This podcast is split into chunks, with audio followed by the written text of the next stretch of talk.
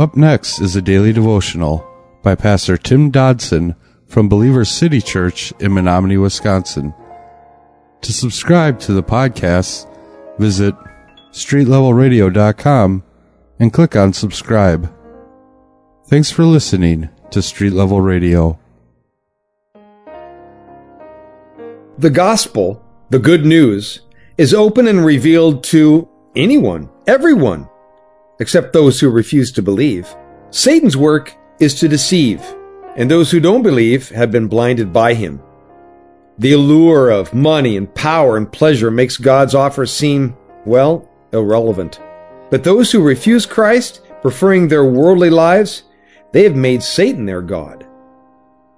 We're in chapter 4 of 2 Corinthians today, and we're picking it up in verse 3, where Paul, speaking to this church in Corinth, says the following Even if our good news is veiled, it's veiled to those who are dying, in whom the God of this world, small g God, in whom the God of this world has blinded the minds of the unbelieving, that the lights of the good news of the glory of Christ, who is the image of God, should not dawn on them.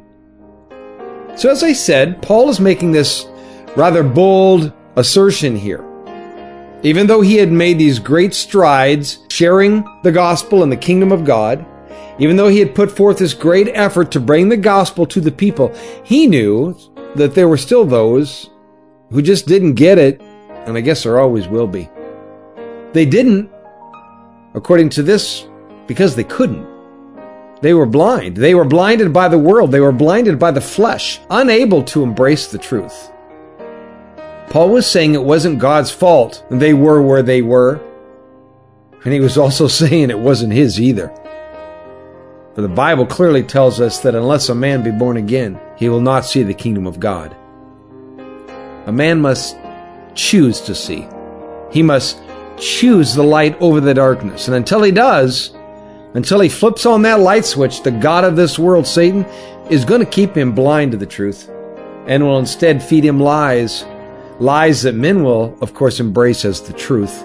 Proverbs 14:12 says there is a way which seems right to a man, but in the end it leads to death.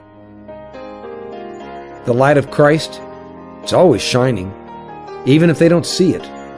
Satan, however, places all kinds of things over the spiritual eyes, if you will, of a man to keep him from actually seeing that truth, seeing the light. Now, one of these things is pride. In my opinion, that's the most powerful veil of all.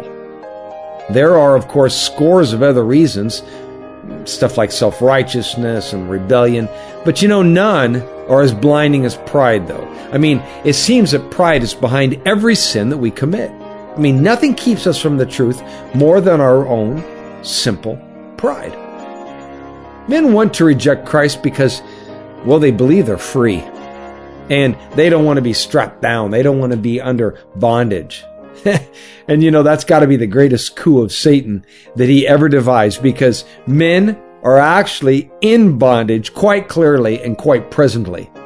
They are, in fact, slaves to the blindness that is perpetuated by Satan. Verse 5 of our text says, For we don't preach ourselves, but Christ Jesus is Lord, and ourselves as your servants for Christ's sake. Paul wasn't promoting himself, you see. Paul, for him, it was all about Jesus. It was about Jesus all of the time. Now, how do we know that? I mean, merely by Paul's words, what he wrote here?